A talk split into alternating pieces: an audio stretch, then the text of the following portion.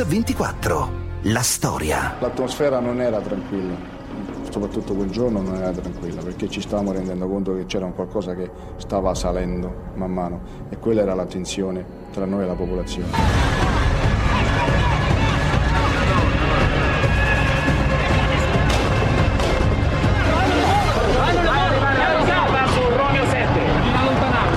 Oltrepassammo il centro Oltrepasta e da lì notai proprio che si era scatenato un vero e proprio conflitto a fuoco.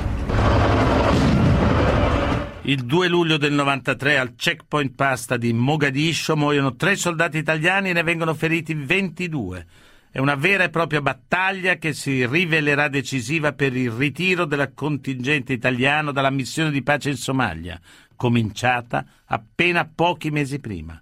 Nel 93 la Somalia è nel caos, consumata da 10 anni di guerra civile. Migliaia di morti per fame e oltre 1 milione di profughi spingono l'ONU a promuovere la più grande operazione umanitaria della storia. Gli Stati Uniti offrono l'appoggio militare, sbarcano a Mogadiscio a capo di una forza multinazionale che dovrebbe garantire la distribuzione degli aiuti alla popolazione. È l'operazione Ibis, di cui fa parte anche l'Italia.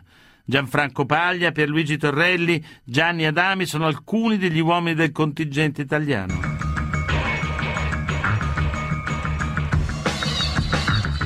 Il primo impatto fu il caldo e le macerie.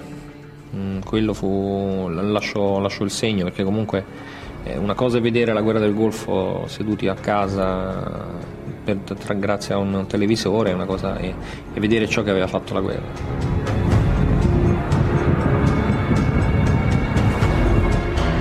L'impressione che ebbi è che dall'alto sembrava una città tutto sommato ancora in piedi, non si immaginava questa distruzione che poi notai invece quando atterrammo.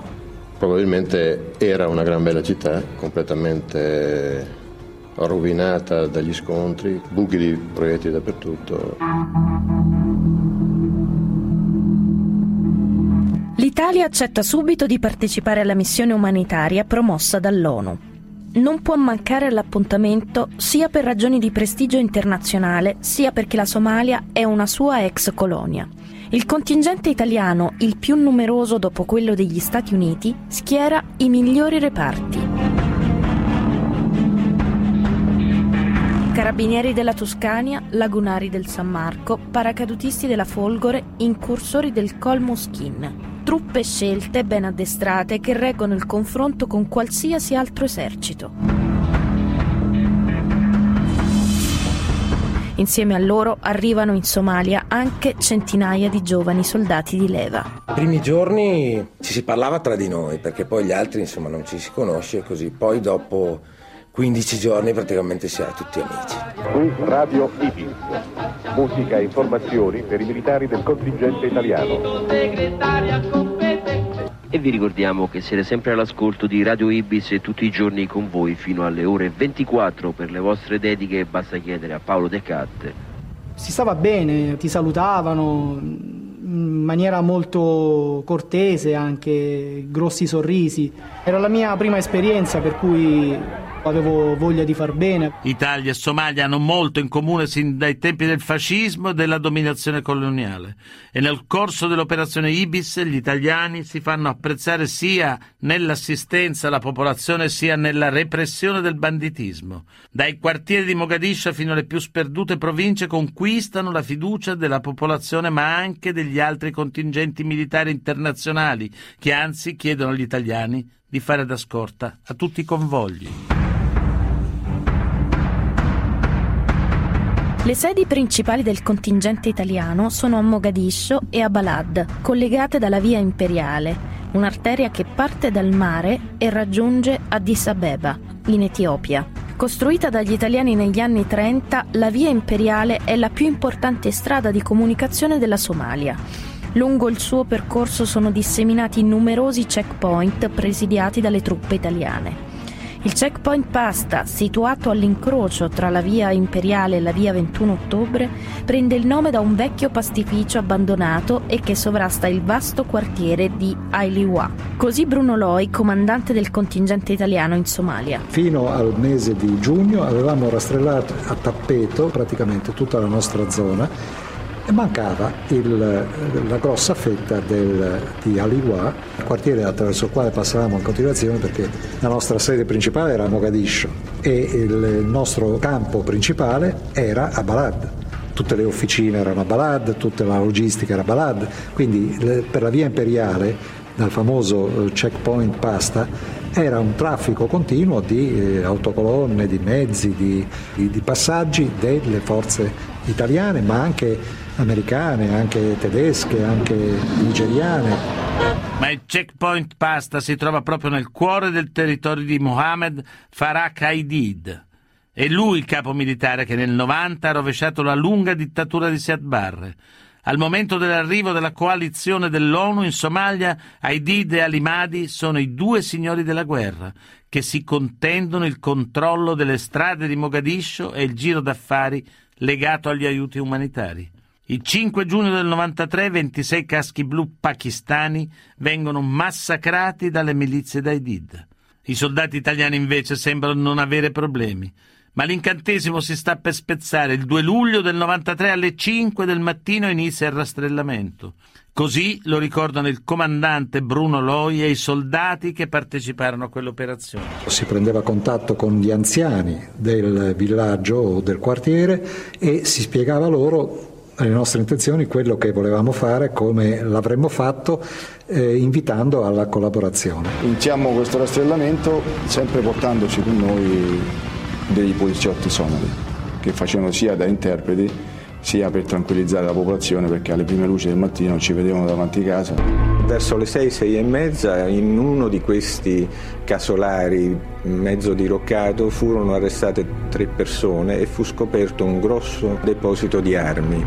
Dopodiché iniziò a crescere, a montare una tensione nell'area e si sentiva ogni tanto anche uno sparo secco. Noi non capivamo da dove venisse questo sparo. L'atmosfera non era tranquilla, soprattutto quel giorno non era tranquilla, perché ci stavamo rendendo conto che c'era un qualcosa che stava salendo man mano e quella era la tensione tra noi e la popolazione. Qualcosa sembra diverso, qualcosa sembra essersi rotto nei buoni rapporti tra la popolazione somala e il contingente italiano. Qualcosa ha fatto esplodere una tensione improvvisa e inattesa. Ma cosa?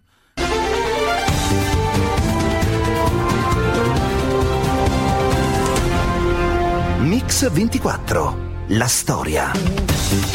Bentornati a Mix 24, sono le 7:40 del mattino di venerdì 2 luglio del 93. Dalle 5 del mattino è iniziata l'operazione di rastrellamento dei soldati italiani, un'operazione apparentemente di routine, ma qualcosa va storto.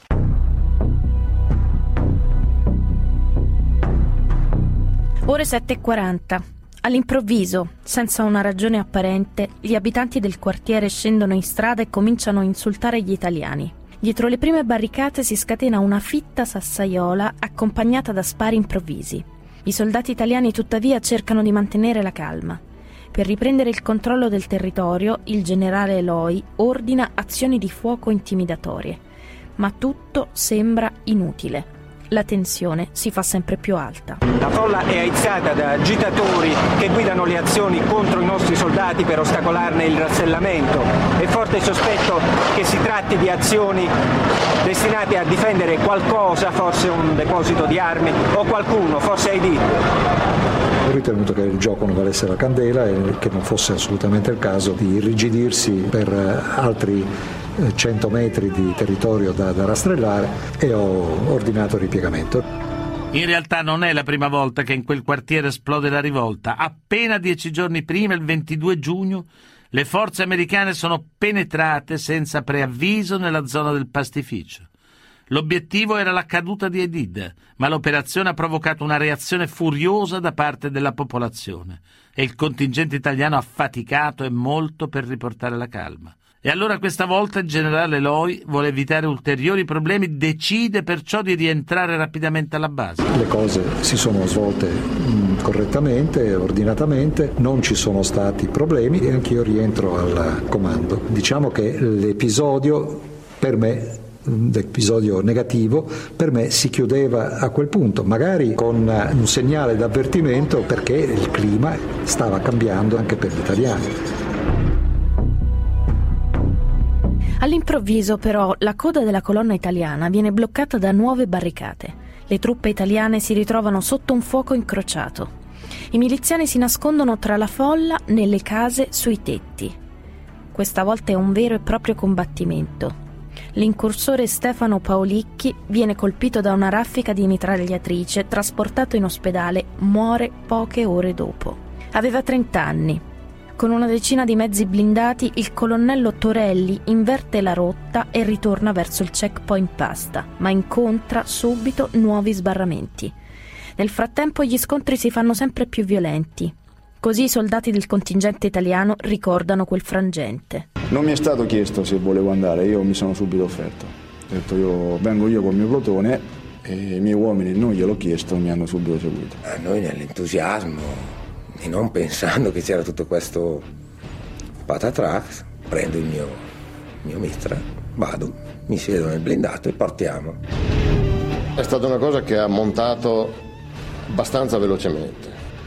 È da premettere una cosa, noi dall'elicottero non sentiamo gli spari. Quindi non avevamo la netta sensazione di quello che stava succedendo in termini di fuoco, però ci rendevamo conto della gente che arrivava e delle ostruzioni che stavano mettendo. Ma per le strade di Mogadiscio si sta scatenando l'inferno.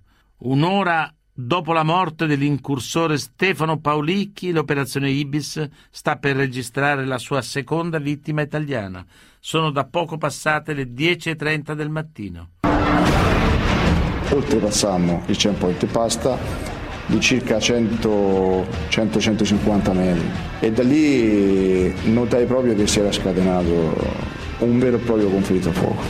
All'interno del carro, non potendo vedere cosa stava succedendo fuori, i paracadutisti, i ragazzi che erano con me si erano parecchio innervositi. L'ufficiale dice al sottufficiale Ala Browning, che è una mitragliatrice, metti il colpo in canna e spara. E lì non è mai capitato neanche lì di sparare, cioè neanche un colpo in aria avevo sparato fino allora.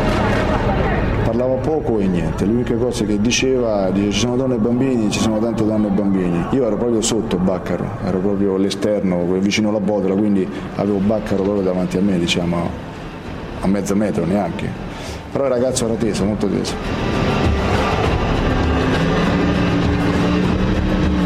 Improvvisamente un boom, un boato incredibile.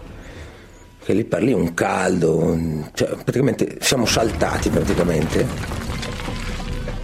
e non si capisce cosa succede, no? A un certo punto vediamo gente che urla, gente che gli manca un pezzo, insomma una roba così e... Mi sono ripreso e ho sentito un forte odore acido, acre all'interno del carro. Non ho la certezza, ma credo che sia stato un RPG-2. Con la fortuna che questo RPG all'interno non è esploso, ma ha creato solo il danno di perforare la corazza e passare tra le gambe del secondo mitragliere, tranciandogli quasi di netto la gamba e aprendo di circa 20 cm per 30 il mio addome con una ferita alla gamba destra. Con la mano destra riuscii ad aprire la botola, uscendo dalla botola mi girai urlando tutti fuori dal carro. Alle 10:35 la seconda vittima. Muore il caporale Pasquale Baccaro, paracadutista di leva, originario della provincia di Lecce.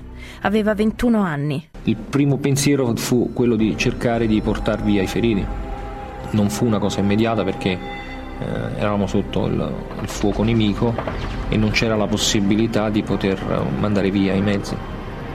Quindi alla fine riuscimmo a mandare via il primo mezzo, che era quello colpito, con una parte dei feriti e poi mandammo via il secondo mezzo, che era quello mio, con altri feriti, e noi rimanemmo lì.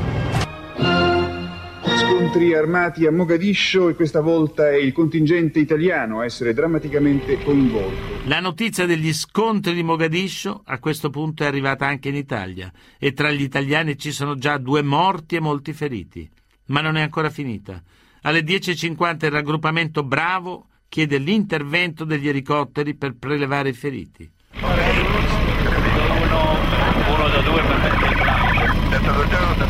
Ci furono almeno due tentativi degli elicotteri di atterrare proprio al centro della strada. Ricordo che facemmo sistemare delle fumate rosse, soltanto che questi elicotteri appena si avvicinavano venivano evidentemente anche loro sotto protezione di fuoco, per cui fu deciso di portarli direttamente con i nostri mezzi. Avevo avuto un ordine di rimanere fermo lì e non utilizzare le armi pesanti. Ricordo che mi bussavano alla botola, ho aperto, c'era un capitano dei paracadutisti. Questo capitano mi chiese e mi puntò il fucile, non lo posso mai dimenticare, di caricare due paracadutisti sulla mia blindo e sfondare queste muraglie che loro facevano di pneumatici. Mi disse: cavaliere, i punti sono due, o carichiamo questi feriti e li portiamo in salvo o le sparo. Alle 11:15 il generale Loi chiede l'intervento della Quick Reaction Force statunitense.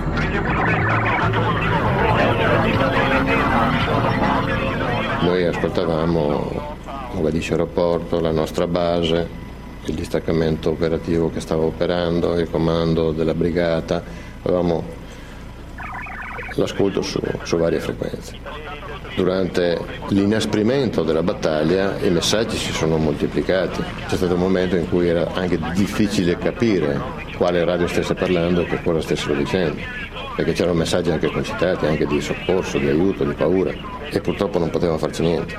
Fare fuoco con le nostre armi dovevamo essere autorizzati, perché il discorso della reazione proporzionata era vigente, missile contro carro a potere devastante.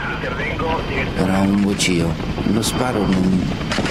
Sentivi sparare raffiche, colpi di RPG-7, poi scrutavamo in cielo questi elicotteri perché non intervenivano. Ci hanno detto che sparavano dal passificio. Credetemi, io lo volevo buttare giù il passificio, però non vedevo una persona sparare da lì. Erano 6 o 7 piani, se non erro. Io non riuscivo a vedere niente, uno come uno, nessuno. Sono 2 ore veramente di inferno che lasciano tutti sbigottiti e che impongono una qualche reazione da parte del mio comando, che imbastisce un'operazione di aggiramento delle posizioni del checkpoint da parte di un complesso blindo meccanizzato che parte dal Porto Vecchio e passando per la via 21 ottobre cerca di prendere sulle spalle il dispositivo miliziano. Sparavano da tutte le parti con tutti i tipi di armi, leggere, pesanti, mortai. A questo punto gli italiani passano al contrattacco. 2 distaccamenti di incursori setacciano le stradine attorno al checkpoint Pasta, eliminando 1 a 1 tutti i miliziani che sparano. È una tattica che da principio sembra avere successo e invece non sarà così.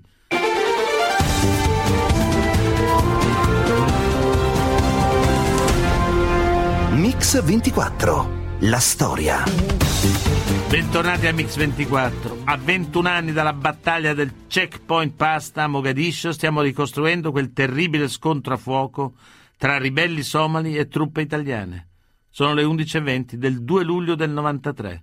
I miliziani somali si impossessano di un mezzo militare italiano.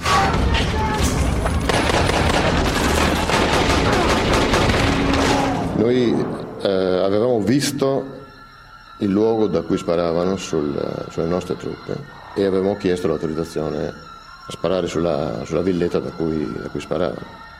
Quell'autorizzazione non è mai arrivata.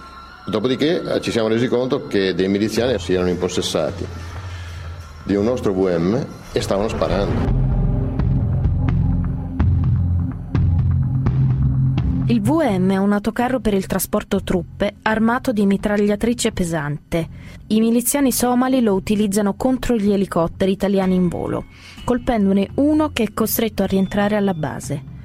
Un altro elicottero italiano, pilotato dal tenente colonnello Adami, insegue il veicolo tra le case. Adami è pronto a lanciare un missile anticarro. A quel punto abbiamo chiesto l'autorizzazione a far fuoco e dopo un po' è arrivata. Anche lì noi abbiamo dei tempi che sono zero, cioè io da quando vedo a quando posso sparare passa zero. Lì probabilmente c'erano altre cose da considerare. Ok, delta 2-0 sul target VM.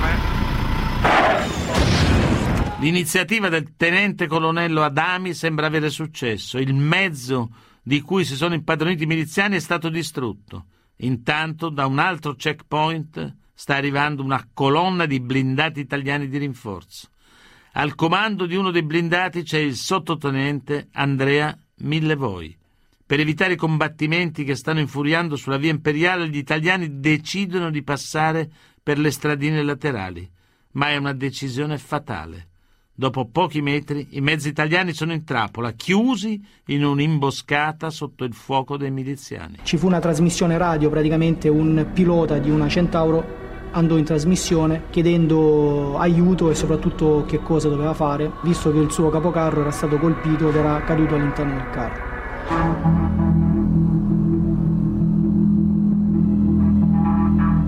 Il 2 luglio alle 11:45 muore Andrea Millevoi. Nato a Roma, sottotenente dei lancieri di Montebello, aveva 21 anni. Elvio Millevoi, padre di Andrea, ricorda come maturò l'idea del figlio di partire per l'avventura somala. Ascoltiamo poi la voce del suo collega e amico Fabio Tirolo e i sogni spezzati di quel giovane soldato. Era un mese, 2 mesi che frequentava una ragazza. Viene una sera a casa e tutto contento con quel suo sorriso, ci dice: mamma, papà, vi devo dare una bella notizia. Io ho detto, questo si sposa, se fidanza, qualche cosa così. Poi ha messo come due punti e ha detto: vado in Somalia. Mi ha chiamato mio figlio, mi ha detto: guarda, ti cerca il comandante di Montebello.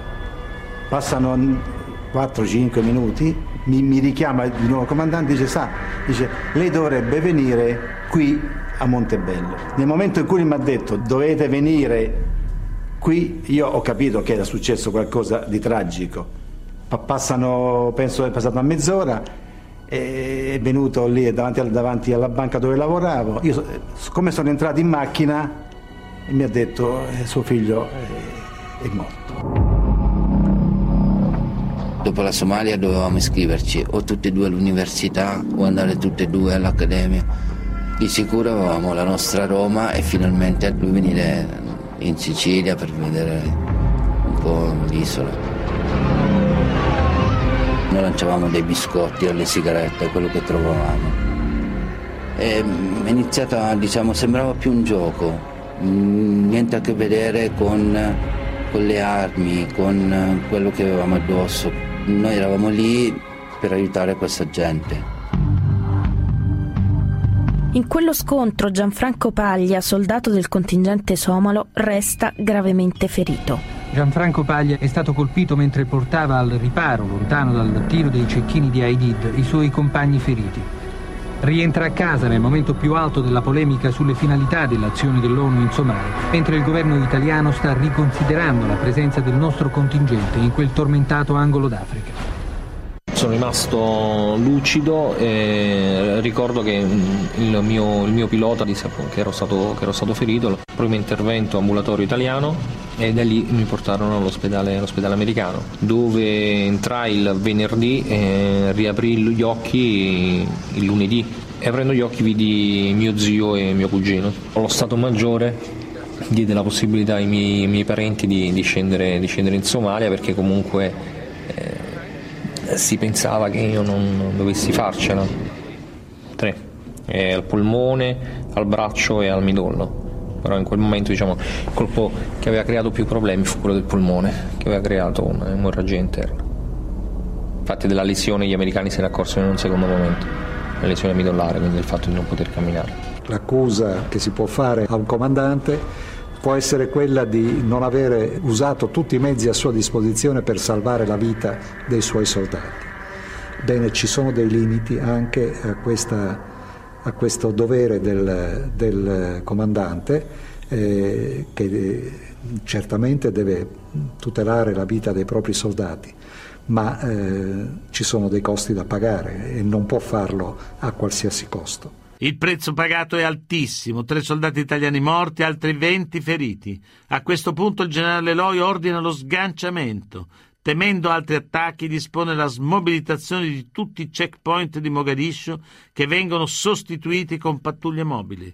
Il colonnello Torelli, alla guida del raggruppamento Bravo, comincia il ripiegamento verso la base, appoggiato dagli elicotteri americani che mitragliano il pastificio.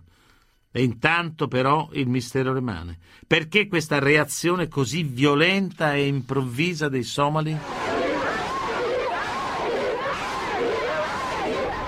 Io non me lo sono mai spiegato totalmente, anche perché non avendo partecipato all'azione a terra è difficile avere un polso di questa situazione. Però il pensiero che è venuto a tutti noi è stato che probabilmente durante il rastrellamento la brigata aveva scoperto qualcosa che non doveva scoprire. Un obiettivo decisamente pagante per Aidid. Questo obiettivo poteva essere un deposito di armi particolarmente, a cui teneva particolarmente, oppure la sua persona stessa. Abdi Alem Youm Alem è uno dei capi delle milizie armate di Aidid. Intervistato a Mogadiscio, ecco cosa ricorda di quel giorno. All'inizio i rapporti erano buoni. Gli italiani distribuivano cibo, controllavano le strade. Ma quella mattina insieme a loro c'erano 400 uomini di Ali Mahdi, travestiti da poliziotti. Non potevamo sopportare questo affronto e abbiamo deciso di dare a tutti una lezione. Io ho partecipato ai combattimenti da subito, gli altri sono arrivati da tutta Mogadiscio e alla fine eravamo più di 600. La battaglia è stata durissima. Io sono stato ferito dalla scheggia di una bomba. Abbiamo perso molti uomini, ma alla fine li abbiamo cacciati.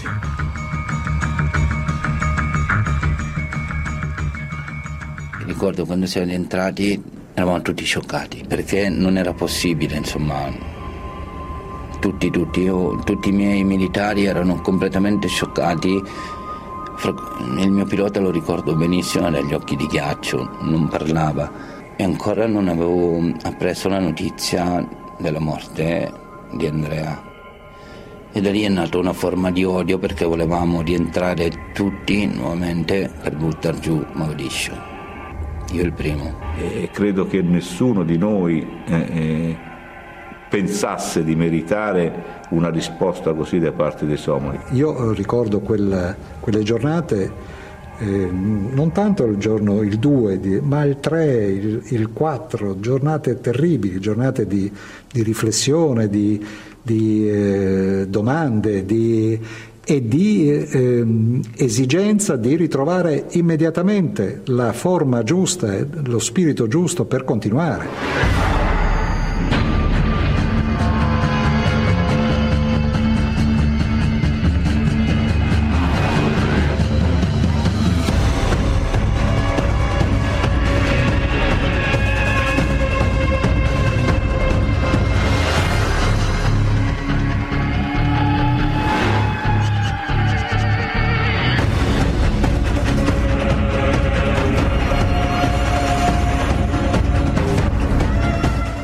Il 5 luglio le bare con i corpi dei caduti tornano in Italia. A Mogadiscio la tensione resta altissima. Dopo lo shock e il dolore per gli italiani c'è la rabbia, ma anche la determinazione a riprendere il controllo del territorio e in particolare del checkpoint Pasta.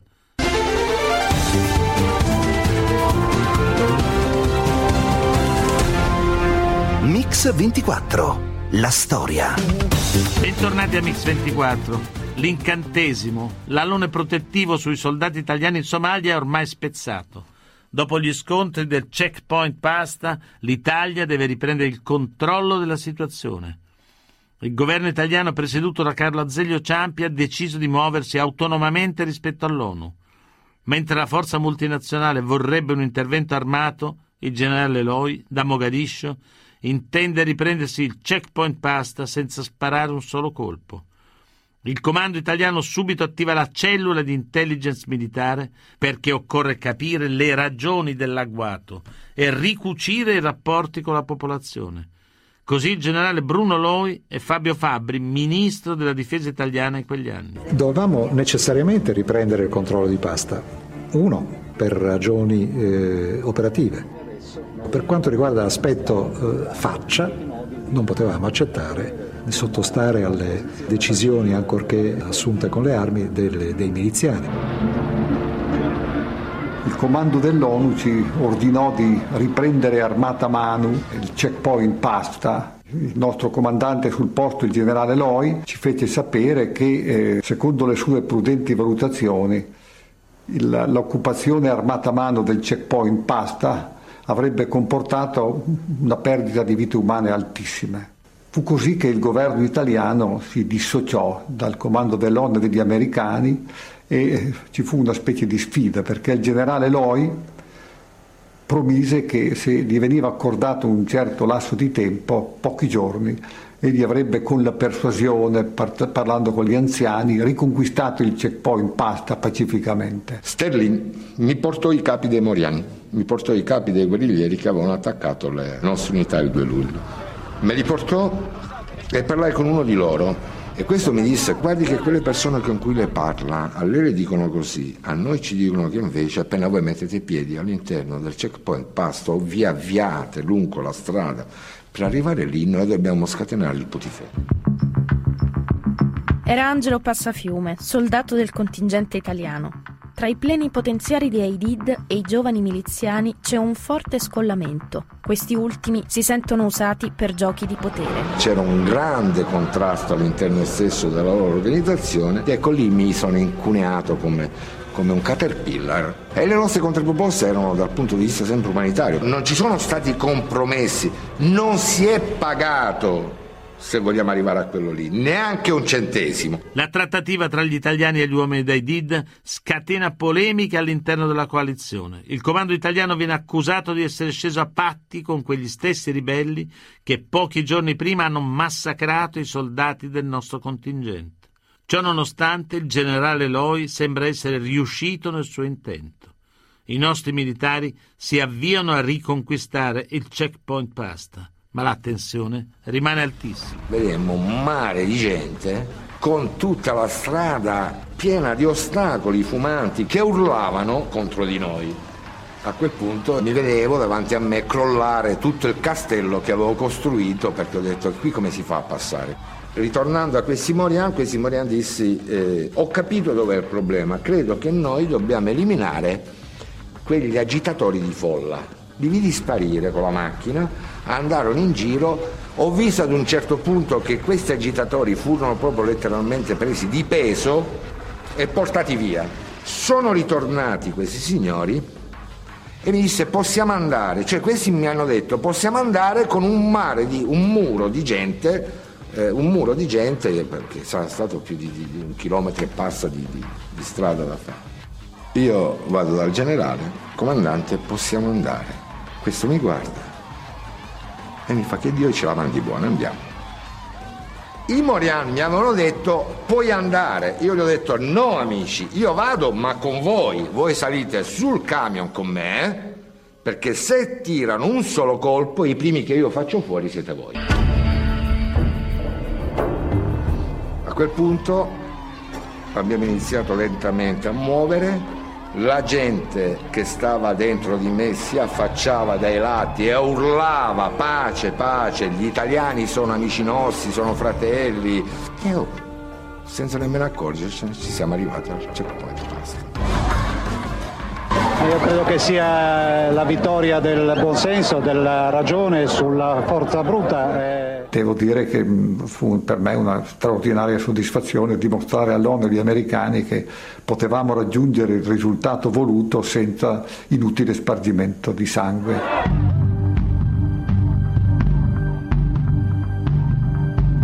Mentre a Mogadiscio un'escalation di violenza porta alla progressiva perdita del controllo sulla città, L'atteggiamento del comando italiano, sempre più autonomo rispetto al comando americano della forza multinazionale, scatena polemiche feroci all'interno dell'ONU.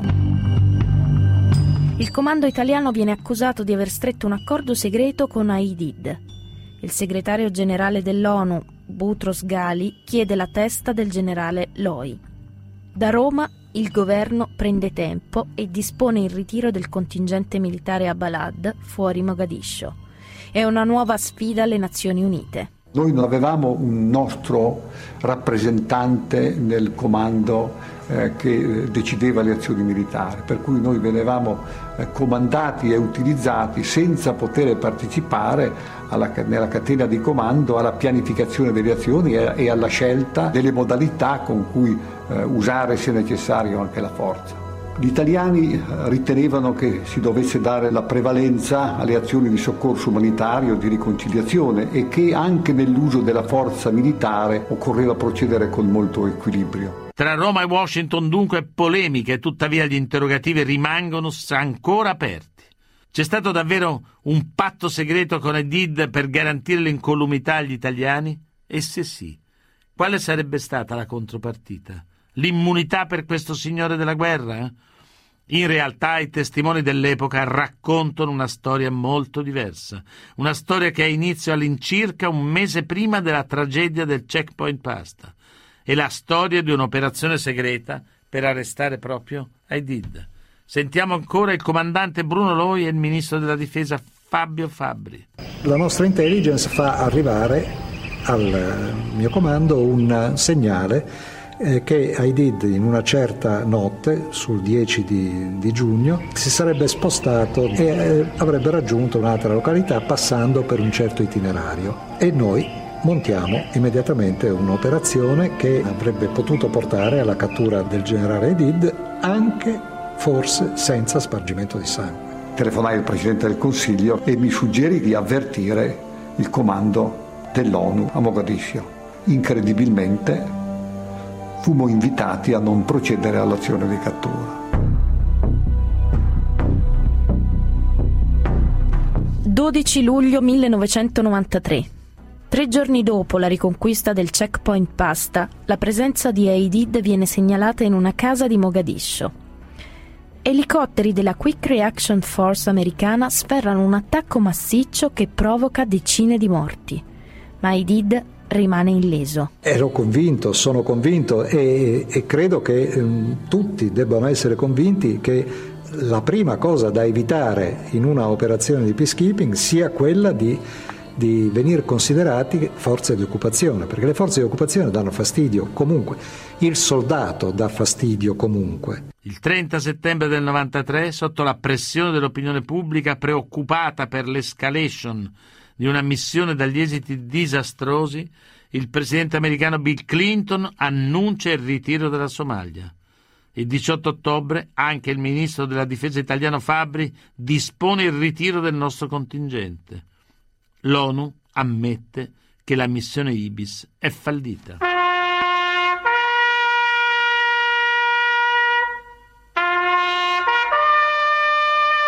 Negli scontri del 2 luglio del 93 sono morti 3 soldati italiani, 22 i feriti. Da parte somala le fonti ufficiali parlano di 67 morti e 103 feriti, ma fonti ufficiose sostengono che i morti furono molti di più.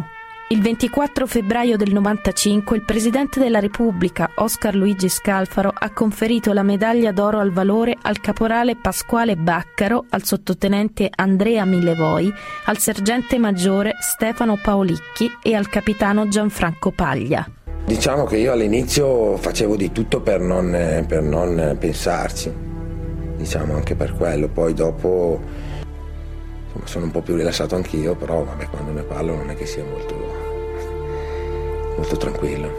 Tornare in Somalia in questo momento me lo sono chiesto, però avrei il timore di non riuscire ad essere razionale fino in fondo. Non sono diventato razzista, anzi, però può anche darsi che possa aprire qualche ferita rimossa. Lì, oltre ad aver perso delle vite umane, personalmente io ho perso il mio futuro.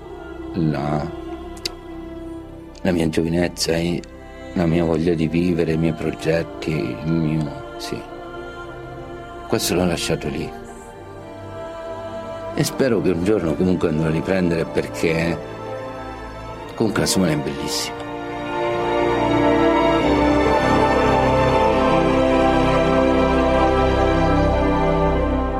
Le puntate di Mix 24 e della storia si possono riascoltare sul sito www.radio24.it e nella pagina dedicata a questa trasmissione. Ringrazio Alessandro Longone, Antonella Migliaccio, Rachele Bonani, il mitico Manuel Guerrini, in redazione Alessandro Chiappini, Valerio Rocchetti in regia. A domani. Mix 24